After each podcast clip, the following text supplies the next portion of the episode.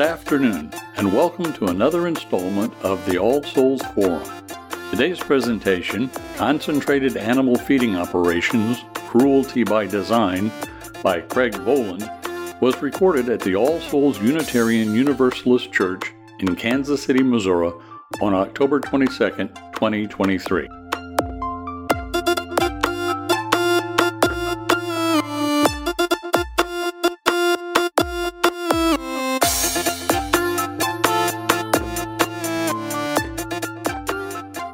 Good morning. My name is Renee Price. I am the forum assistant. Usually, you don't see me up here. Uh, you get messages from me, you get weekly emails from me. Uh, but today I'm filling in because we're short on people. Uh, I would like to take the opportunity to have everyone silence your cell phones. We do record these uh, forums for uh, for uh, rebroadcast on KKFI, and would like to not have cell phones ringing in the middle of it. I think I'll jump to introducing the speaker. Craig has been here as long as I have and longer, I think.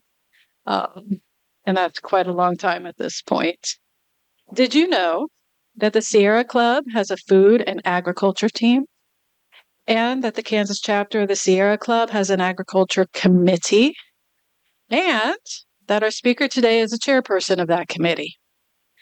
For more than 40 years, Craig Volland has worked on many environmental issues. He was an environmental consultant specializing in the evaluation of industrial processes and the impacts of pollutants on communities and the environment. He helped create the Kansas City Food Circle that promotes a more sustainable urban and regional farming network. He also helped establish the annual Food Expo, where local farmers display their locally produced organic products. Craig now serves as the volunteer chairperson of the Agriculture Committee of the Kansas chapter Sierra Club. In recent years, he has become very concerned with CAFOs, the topic of his presentation today. Finally, Craig has been actively involved with the forum at All Souls for many years, so we are especially pleased to have him as our guest today. Please welcome Craig Volland. Thank you, Renee. Uh, I uh, gave a presentation similar to this, so two or three years ago. But the reason I'm doing it again is because in the last couple of years uh, that I'm going to talk about tonight, uh, today, uh, the scale of this problem has become even greater, actually beyond anything you could imagine. Um, also, uh, there's a lot of problems with uh, these animal factories. They're actually um, concentrated animal feeding operations is the industrial application of technology on producing meat and other animal products. Um, but there's other problems at CAFOs. There's extensive water pollution nationwide, air pollution, impacts on the health of neighbors and on on site workers, while contributing to uh, increasing bacterial resistance uh, to antibiotics. Then there's the massive political power of Big Ag that controls both CAFOs and um, the ex- pervasive production of corn and soybeans for livestock feed all over the country. But today I will talk about the cruelty imposed on the animals we use and eat due to the way CAFOs are designed and operated.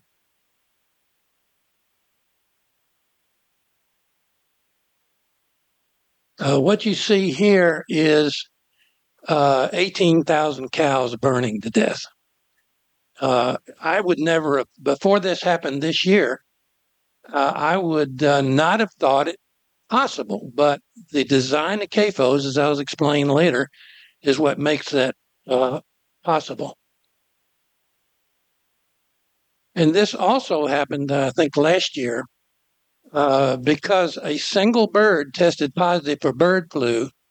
They killed 5.3 million hens in this egg factory. And what you're seeing there is uh, the burial pit. And those little white things in the distance are people, which gives you the, a sense of the scale of this. 5.3 million chickens. And I'll tell you how they were killed. So, how did this all happen? It's because of CAFOs, the design of CAFOs, a concentrated animal feeding operation, a, an official term of the US EPA, but it's also commonly known as an animal factory in which food animals or livestock are tightly confined. It's the industrial model for producing meat, dairy, and eggs. This was introduced in the this new design principle was uh, introduced in the 1950s and 60s on the basic design principle of intensive confinement. I found that term in some early agriculture engineering documents at the K- Kansas State University Library. It's intended, it was intended to minimize labor costs and land use. And here's why because after World War II, the powers that be, um, or the politicians and the USDA got together with the livestock associations to essentially propagandize the American uh, population that meat, uh, if you eat lots of meat, that that would mean that you are higher status in the population and that you're healthier. Uh, and uh, because prior to World War II, um, people didn't really eat nearly as much meat. Uh, they might go to grandma's on Sunday to have a roast, a pork or beef roast. But it was after World War II that they wanted to take meat from the edge of the plate and put it into the center of the plate three meals a day. And this went on for decades. I went to, I was in Weston, walking around the city Weston up here, and there was an antique store, and I go in there, and there was a whole wall full of these. Uh, that's how I got these uh, brochures from the livestock associations. This was the one on the left is the National Livestock and Meat Board, uh, and I can't read the other one, but the, there was like a dozen of those, which was the proof of the kinds of systematic propaganda, uh, propagandizing of the American people. So, how do you make it possible for everybody to eat meat all the time? Well, you make it as cheap as possible. So, hence, the industry got together with our politicians. This was also part of the we're going to feed the world paradigm, too. So, over some 50 years after World War II, the food system transitioned from this to this. This is a cattle feedlot. And, and this is the largest cattle feedlot in Kansas 140,000 cows in one location. From this, which is free range chickens, to this caged hens in an egg factory. This is where the 5.3 million hens were that were killed. But also broiler chickens. How would you like to be described by the way you're going to be eaten?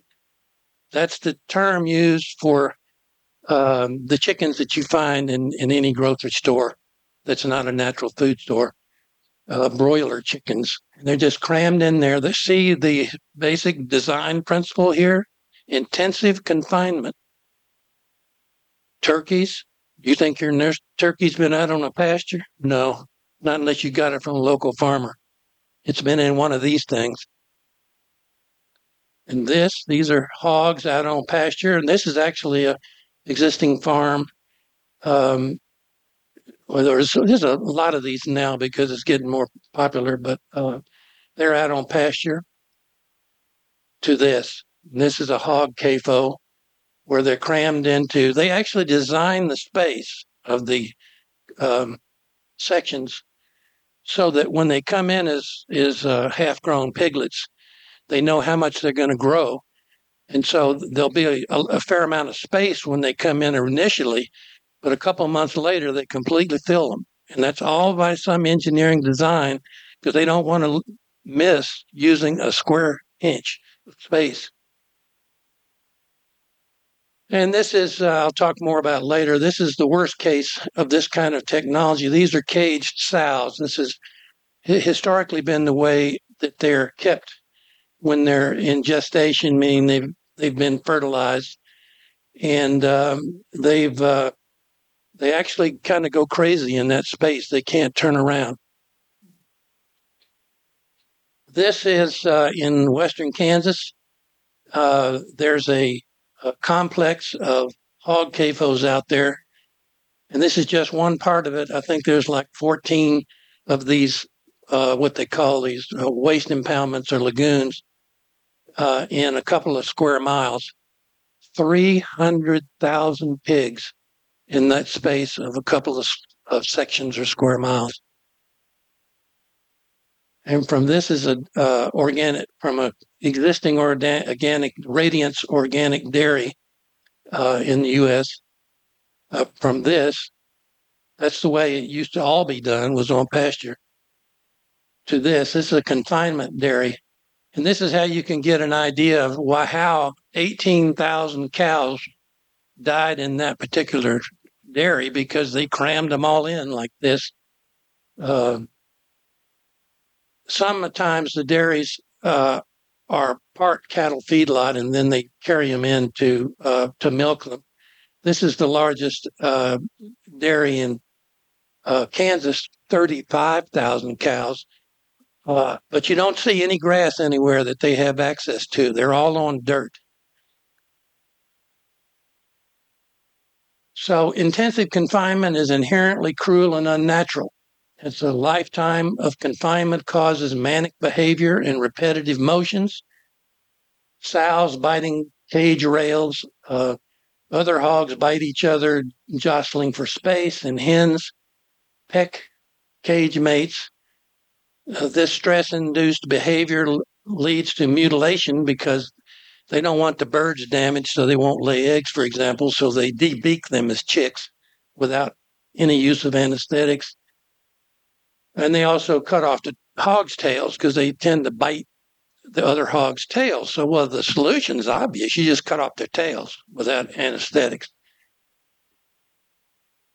Well, another problem, uh, I was fascinated by uh, a peer reviewed article I ran across one time about the uh, inside these spaces. They do have fans, but uh, there's a buildup of deadly pollutants inside so they tested, or they tested what happened to the uh, hens. In this case, it was one of those uh, big hen uh, egg factories, and uh, this hen housed 2.5 million hens in nine ba- barns, longer than a football field. Each barn contains seven rows of cages, 10 tiers high, meaning there's 10 levels. How else would you get two million hens in a, a few barns. That's what they do. They cram them in as best they can. So these hens uh, live for two years in an average space of eight by eight inches. Here's a, a, a picture of that one, uh, or one was in this article I was reading to give you an idea of how how far different this is from having a chickens that can go out on pasture. They do have to come in at night because there's predators, and I'll show you how the other farmers have handled that. So the te- deadly pollutant buildup is that they found that the death rate of the hens increased the further away they were from the air intakes. So obviously, if you had, if your hen was lucky enough to be right by the fans, uh, or the air intakes, you were okay. But these guys that run these things, it's just a cost of doing business. They say, okay, we're going to lose 10%. So what? So here's the inherent physical consequences of intensive confinement. They're subject to mass death from barn fires, heat stroke and death, mass suffocation when the ventilation fails. And in fact, it occurred to me one day there's so many animals in there that if there's no ventilation, they quickly use up the oxygen by breathing. So essentially, they die from carbon dioxide. The close uh, uh, proximity of a large number of animals with the same genetics, because they're all pretty much identical. That's the way. That's what genetics is anymore in the ag industry. Uh, of course, they're going to get disease and it's going to spread. Barn fires. The uh, Animal, Inst- Animal Welfare Institute, which I highly recommend that, that if you wanted to donate somewhere, that's a good place to do it because they're very professional their analysis of all this. They're in Washington, D.C. I, t- I showed you the picture of the 18,000 cows that uh, were burned up. This is uh, from uh, this is a, a shot a gra- overview of that facility, and you can see how large the uh, barn is. Even though they can be outside, some of them can be outside feeding on dirt lots. You can see the vast majority of them were inside that building when uh, they're not quite sure why it blew up, but it had something. To, whenever you have that much manure in one location, you get, of course, methane, uh, which is similar to natural gas.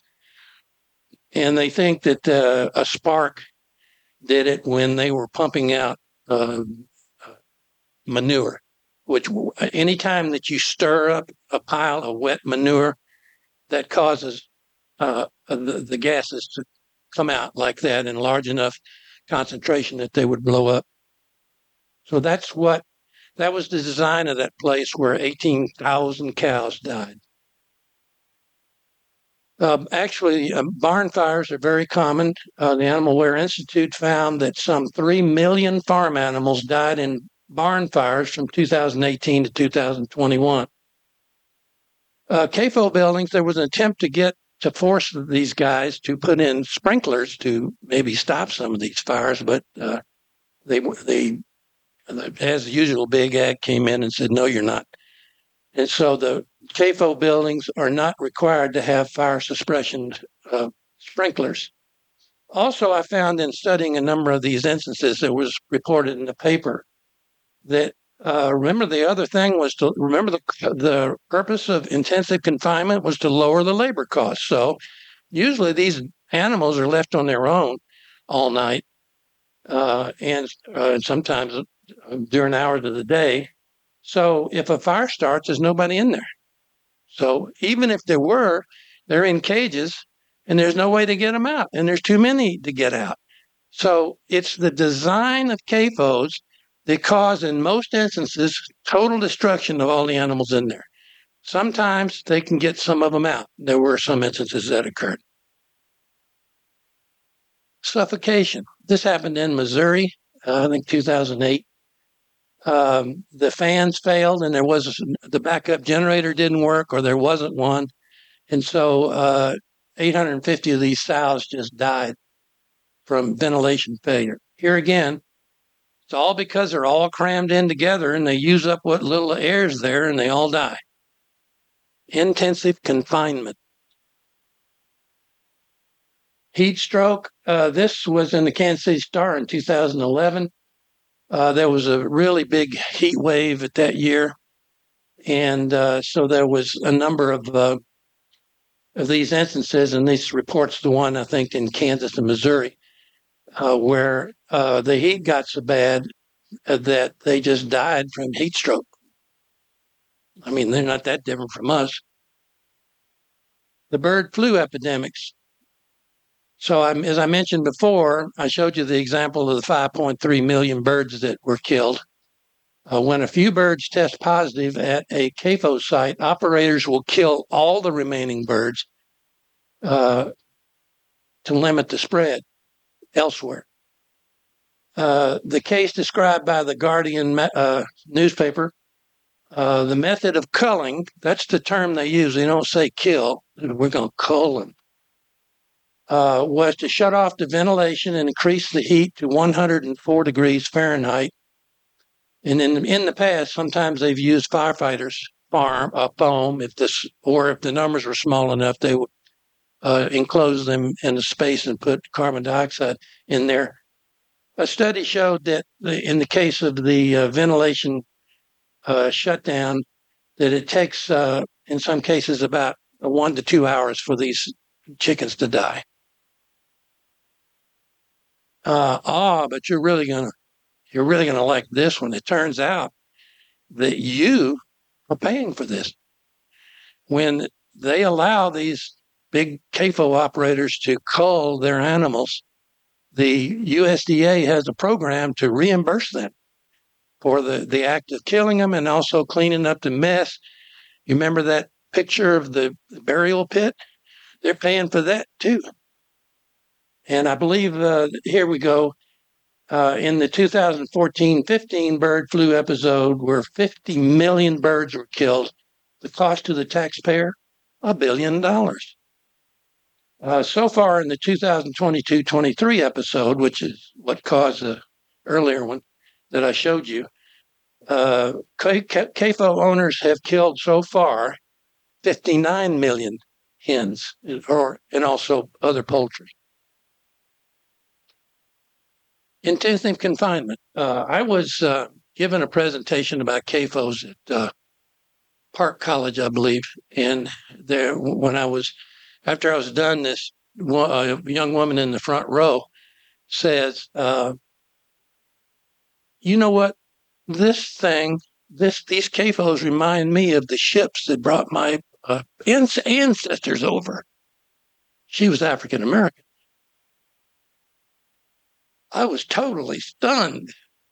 It never occurred to me. And so I went into to the uh, Google and came up of a this was a engineering design of a slave ship. And it is identical. It's intensive confinement. They wanted to cram as many as they could coming across the atlantic. And every so often they would go go down in the hold where they were all stuffed and pick out the ones who died and throw them overboard. So, what they're doing to animals, uh, it, they also did to other creatures they thought of as animals in those days. So this this is just it boggles the mind.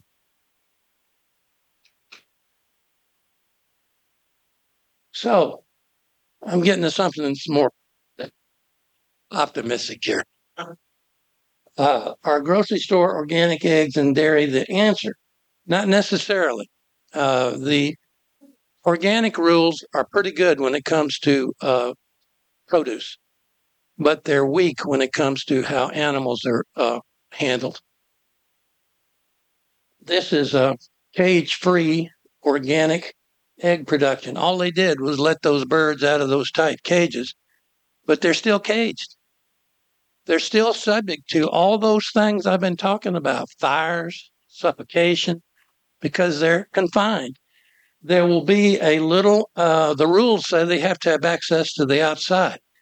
So some of these big companies put a little porch. It's called a porch that allows a small number of the birds to go outside it, it, when they want to. Uh, but that is not that doesn't in any way resolve the problems of cont- intensive confinement. Now, this is uh, one way it's being done. This is uh, Alexandre family farm. Uh, you can buy there. Th- this is actually a, an organic dairy as well, and you can buy uh, Alexandre organic milk in nature in natural grocery stores around here. But here, you do need to protect the. You can see the hogs in the background too on pasture. and here, it they're during the day they're guarded by you know who, the dog. Uh, they're the white dog, uh, and then they go in this house at night to be protected. So this is one way you can uh, do that. The, the hogs don't need to be put inside at night because they can protect themselves. Uh, this is a free range organic uh, dairy, also of that same Alexander family. So you can do it the right way. And I'm going to talk about that some more here. Uh, but first, I want to say there is some progress. Um, recently, in California in 2018, they had a, a statewide referendum that I think the vote was 63% of the population said you you can you need to give these animals more space. Now this isn't the best solution, but it was progress. you saw those uh, pigs, sows, and crates earlier, or they call them crates. That's about two feet wide and four feet deep. So the California thing said that you at least had to give them four feet by six feet so they could turn around. Well, here again, that doesn't really solve the problem of intensive confinement because they're still in this barn enclosed. But other states, there's like a total of 10 now that have taken action. They ban the crates altogether so that they have to have a group, what they call group housing. Uh, but still, they're in these confinement uh, facilities. So, uh, so anyway, the the deal was that California said that you uh, that you can't sell your pork in the state of California unless it meets our standard. Well, Big Ag, of course, uh, said this is a violation of interstate commerce in the Constitution or however it's written up. And just in May, the Supreme Court uh, ruled by five to four that the California's Proposition 12 was in fact constitutional. It also dealt with hens, giving them more space, and uh, veal. The veals were also kept in baby cows and kept in cages. There was five to four, and um, so now the producers outside the state have to meet the, that standard in order to sell in California, which is a really large market. So it, it does help. Uh, the Justice Neil Gorsuch wrote on behalf of the majority while the Constitution addresses many weighty issues, the type of pork chops California merchants may sell is not on that list. I don't know quite how to think about that statement, but um, and he also said pork producers must petition Congress for relief from state laws um, they don't like, he added. well, on June 15th, those of us in Kansas, our U.S. Senator Roger Marshall uh, re- uh, introduced the Ending Agricultural Trade Suppression, Suppression Act which aims to prevent states from in, enacting laws that impact agricultural production in other states. Uh, and then it was also introduced in the House of, of the House. Uh, some of these other states, though, have banned uh, cages altogether, which the California thing doesn't.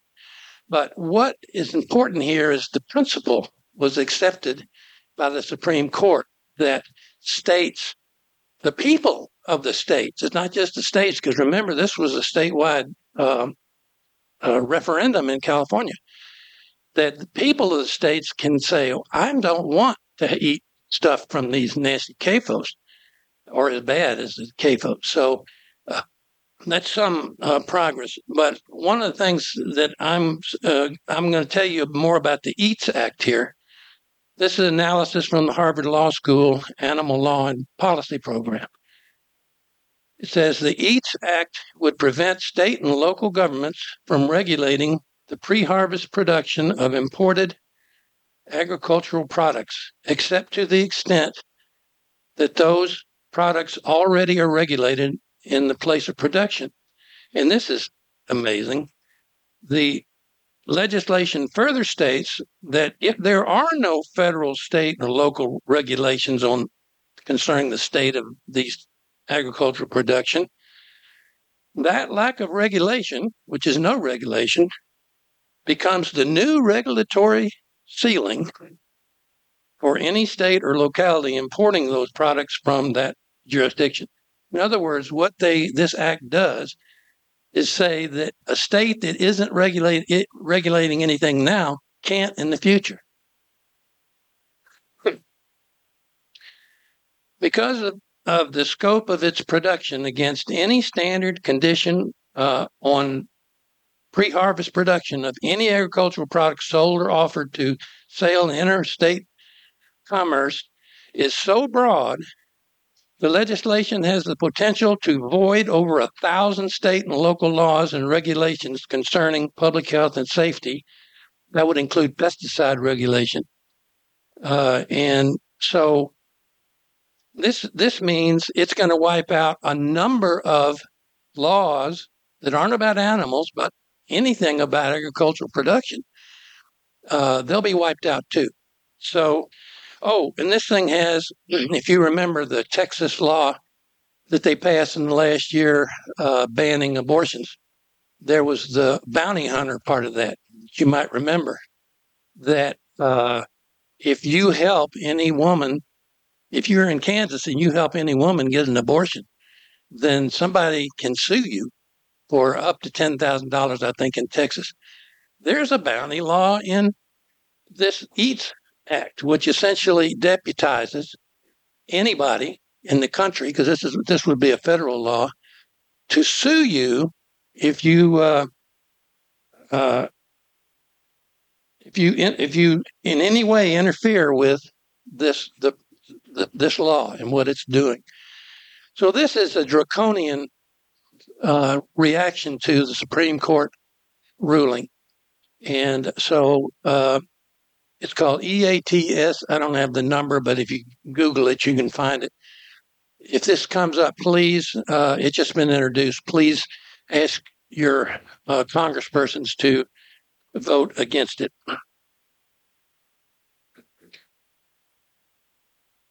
Okay. I basically just told you about all this part of the. Uh, so here's what you can do besides asking your uh, politicians to vote against the EATS Act, uh, and that is if you are uh, if you use animal products, uh, obtain your products only from local free range producers and I have here that I can hand out. I think I've got enough. I'm at 18 of them. If you want to pass these around, these are a list of six producers that are with around, that serve the Kansas City area.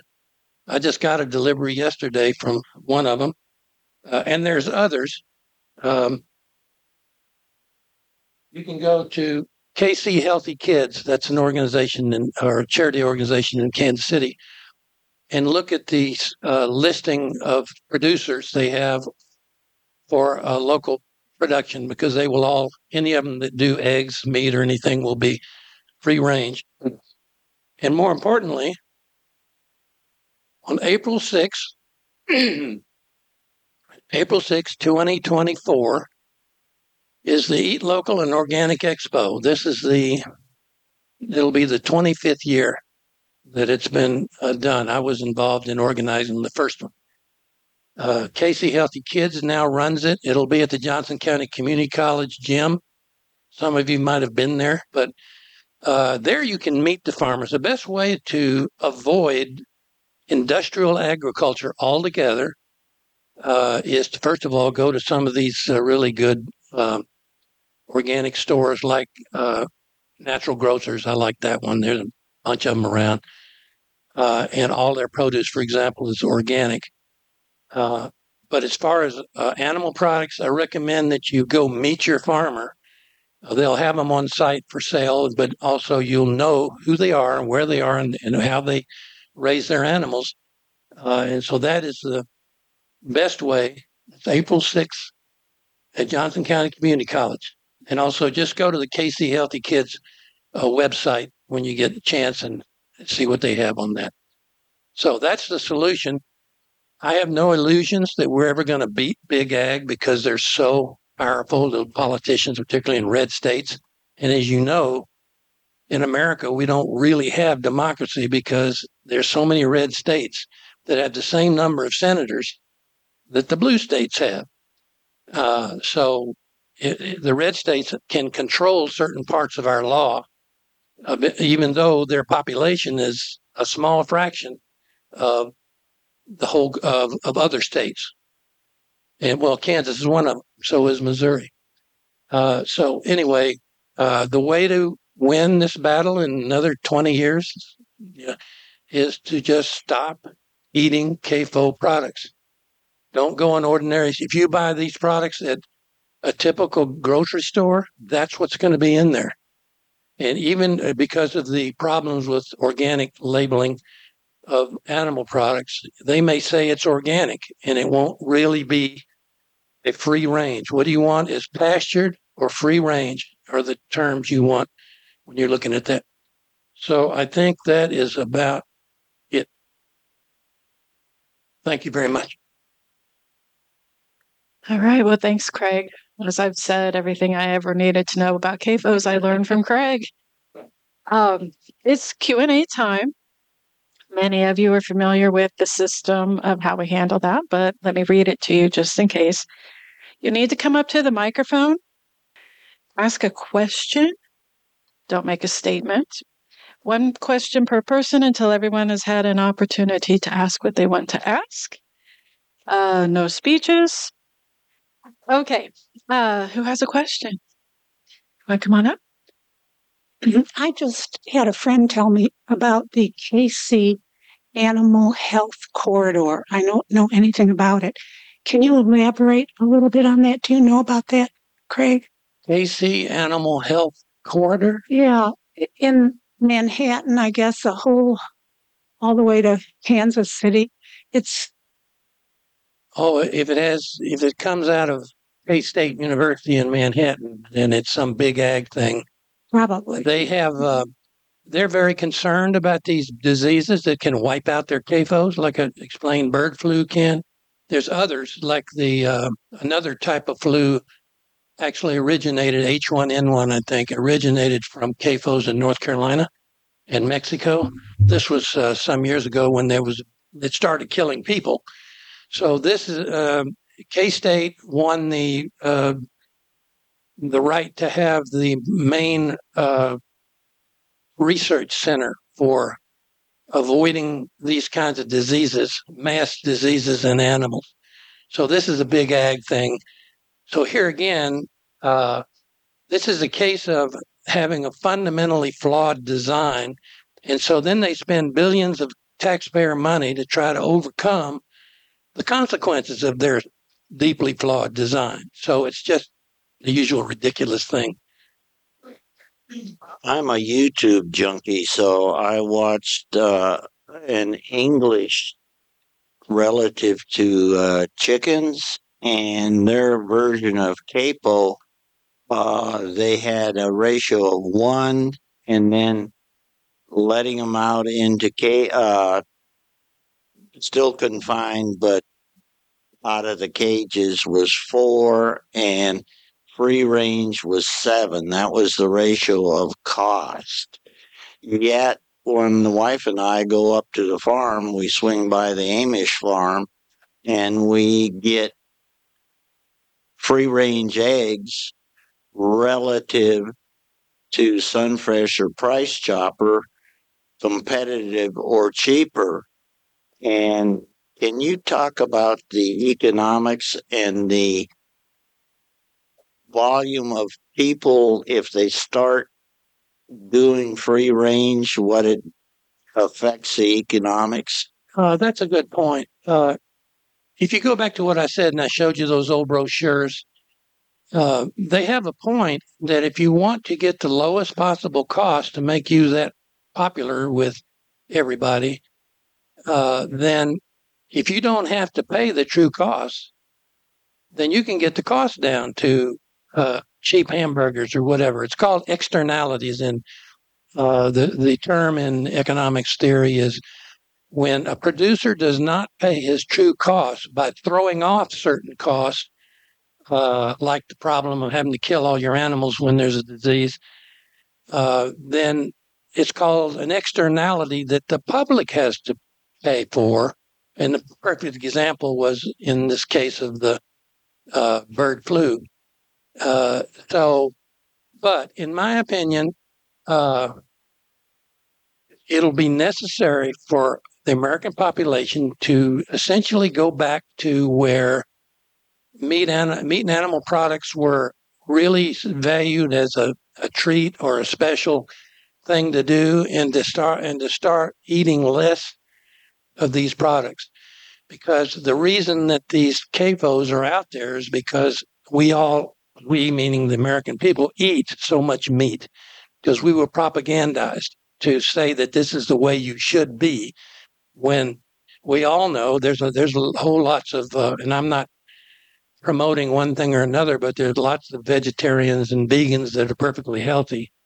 Uh, so I think that was all just a matter of the, the livestock industry wanting to grow. So as far as these numbers you gave seven to four to one, uh, that doesn't sound right to me. I think if you go to a, uh, get your, in fact, during this problem, remember uh, 59 million hens died uh, because of the bird flu, and you remember the price of eggs went up two or three times. But you could still go to your farmer's market and buy eggs, uh, in in some instances cheaper uh, during that instance. So the answer is eat less uh, and buy your animal products from farmers you know. And the best way to do that is uh, local farmers markets. And Kansas City has, partly because of the all the, what the Kansas City Food Circle did over the years of, of contacting and promoting farmers to to do it right. Uh, there are quite a few farmers supplying these products now in our area. I'm representing the online audience today. Uh, why did you omit sheep in your presentation? Sheep. Uh, actually, I'm not aware of a sheep CAFO. Um, there may be one somewhere, but I know uh, I used to hike through England, uh, and where she, that sheep is everything. They were all on pasture, uh, so I'm just not aware that they're putting sheep in CAFOs, and that's actually a good question. I don't have the answer to because I don't know why they haven't tried to do that. Part of it may be that sheep don't want soy and corn. and that's what all the other animals get soy and corn, uh, genetically engineered uh, also. So it could be it's just a lot easier to put your sheep on pasture. Partly also, there's not that much demand for wool anymore. Uh, and there's some demand demand for eating lamb. Uh, so uh, so that may have something to do with it, but I, I, really can't answer that question without researching it. Okay, and I have two others from the audience. So if somebody else needs to jump in, come, and I will move back. Uh, second one is: Does Whole Foods have free range organic? I, I don't go there, so I don't shop there. Uh, so I really can't answer that, but I would look closely at the. Uh, I would I would research that yourself on on the, the net as to what they're selling because they tend to be more uh, you know they're bigger and have greater. Uh, so I, I would be hesitant to just buy their product unless you ask the right questions were these animals raised on pasture? Uh, and even free range is not a legal label, nor is pasture a legal label. Uh, but the ones who are promoting their products that do this would put that on there. So the word pastured is the best, but free range also uh, is would would tell you. But uh, I'm just don't know for a fact what they're selling. Craig, aside from just not eating as much meat, eggs, or dairy, what legislative action could an individual take to change laws nationally so there is some decency towards animals when it comes to CAFOs?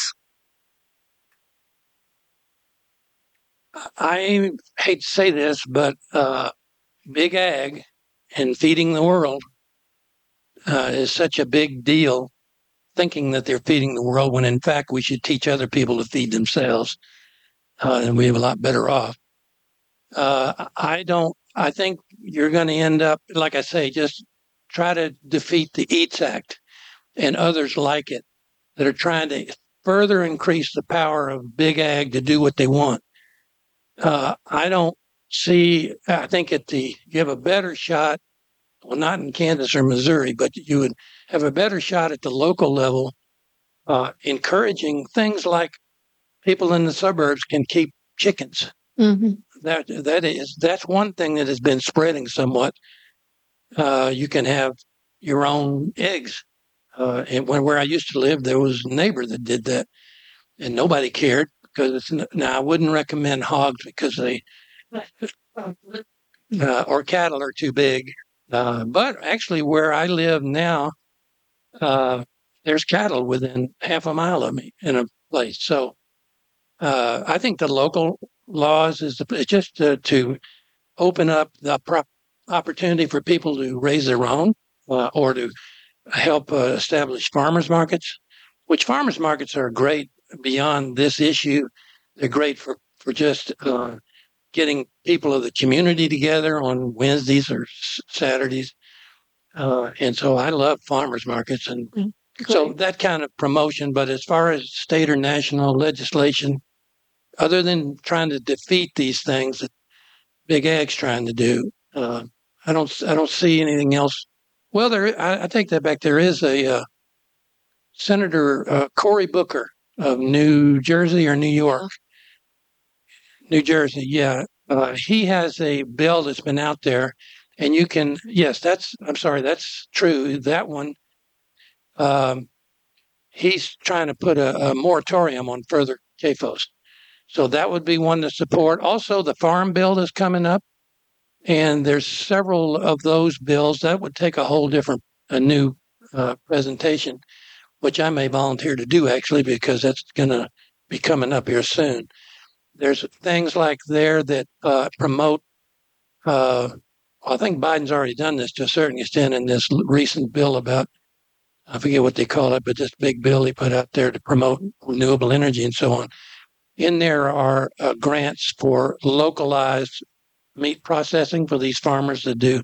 Small farmers can do it, uh, that kind of thing. Uh, but there'll be a risk when the farm bill is, uh, when they all get together to do that, that they'll try to take that money away for other uh, purposes. Big Ag will. Uh, so uh, that that would be look at the farm bill uh, and uh, and and support the uh, Cory Booker bill. Great, thank you. Should that uh, Alexander family be part of this list that you passed out? There, I only the only on the list are farmers within mm, probably fifty miles of Kansas City, Okay. maybe hundred miles at the most, because there's a limit to see Alexander's in another state. Um, I mean, way off. I just mainly wa- uh, wanted to show you can support them by buying their milk. Uh, another one from the audience or from the online. A way to fight this is for multiple related organizations to join forces, e.g., the state and national organizations of small farmers. Do you know what the Sierra Club is doing to form coalitions? Well, that's a uh, interesting point.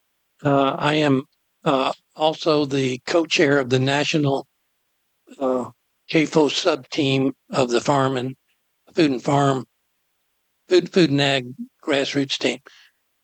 So I have in the last two years been doing that and learned what's going on around the country a lot more. And I should have brought the uh, uh, email link to that, but uh, you can learn more about uh, CAFOs. We're we're talking in our meetings about one of the other major pro- or the biggest problem about CAFOs in the environment is water pollution, and the regulatory system is completely useless because they have way, they have so many loopholes that allow these big CAFOs to spray their wastewater on the fields in ways that it gets into the.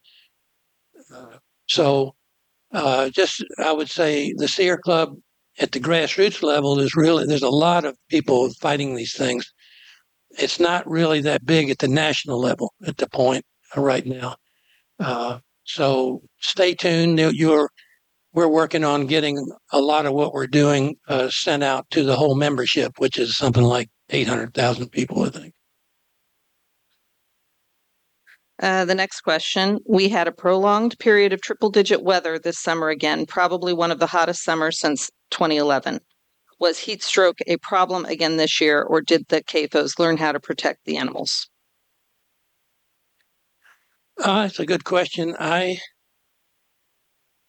uh, especially it hasn't been unusually hot so much around Kansas and Missouri, in my opinion. Uh, but I oh I was going to ma- make a point. I didn't talk much about cattle feedlots, uh, and and they are less cruel because they're outdoors, but because they're not on pasture, which doesn't absorb heat much, uh, they're on this dark dirt, and it absorbs heat. So that's why cattle in feedlots are subject to heat stroke and other suffering. So those cattle feedlots are not good either. Uh, cattle evolved to be on grass, and that's where they belong. Uh, but unfortunately, in the last 40, 50 years, the standard became because Big Ag said it was to for them to be fed corn and soybeans because it made their meat contain more fat, and it tastes better, but there's more fat in there. So uh, I I don't buy any of that stuff. So you can do just as well with grass fed, and uh, one of those people on the list specializes in grass fed uh, uh, in the in the Flint Hills. So uh, did I? What was that question again? Heat stroke Oh, heat stroke. problem this year. Uh, I have not heard or read anything about it, but it must have happened down in Texas where it's 110 degrees. Uh, so I'll have to research that. Can you quickly reiterate what happens when I go to uh, Costco or Price Chopper or Sunfresh and read uh, things like pasture raised, grain finished, and all these various label or uh, that I should try and distinguish between? Okay, pasture raised grain finished, if they're on the same label, describes a cattle feedlot.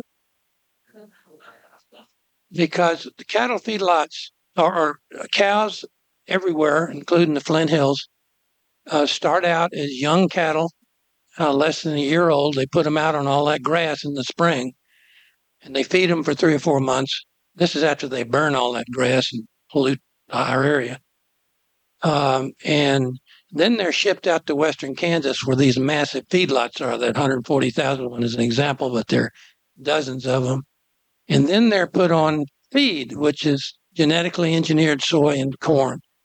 So just because they, if it's beef and they say they're pastured, that's just feedlot beef. So you don't want it. Okay. Unless you're desperate. I don't know. I, I'm, don't try to tell people what to eat. I know better than that. Uh, that's, that is what I call personal sovereignty. You can make your own decision. Uh, I'm just trying to say, here's what the facts are. Now, if you see pastured on uh, chickens, that might be legitimate, uh, but I doubt it would be in Costco. So, I, I would, I, I don't think Costco is, to my knowledge, sells any of these uh, truly pastured uh, organic stuff. But then I haven't been there lately, so. In fairness, that massive kill off of chickens at the Rembrandt factory was to avoid a mass epidemic of avian flu. What was the alternative? uh, not to have a CAFO with five million hens in it. That's the alternative.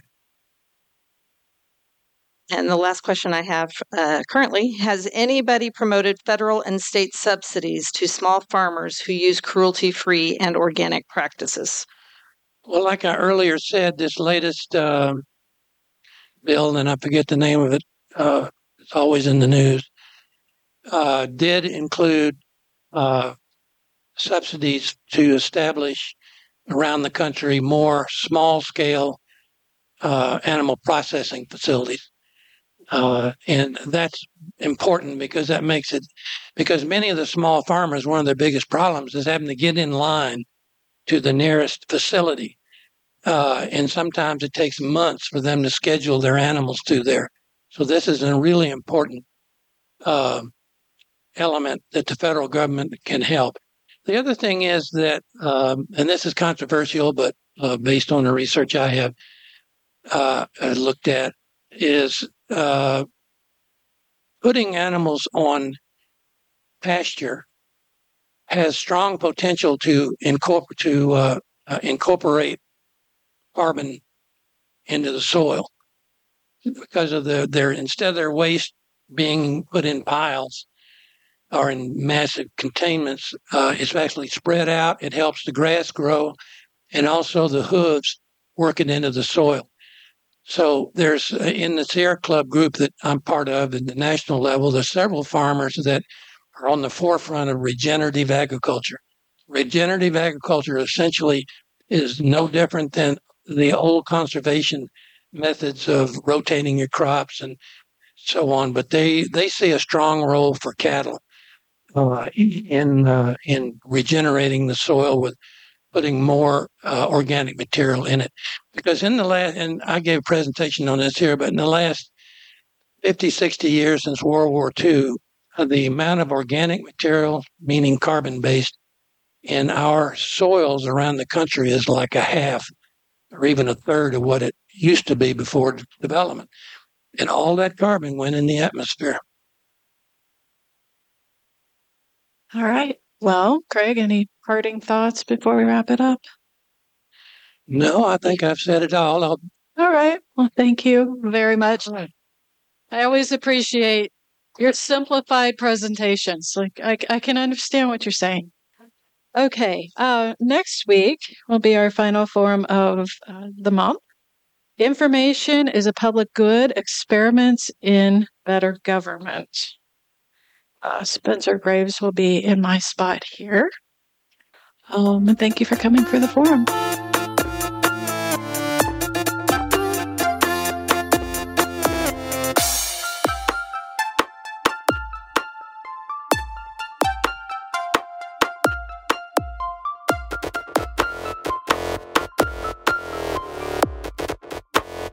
Thanks for listening.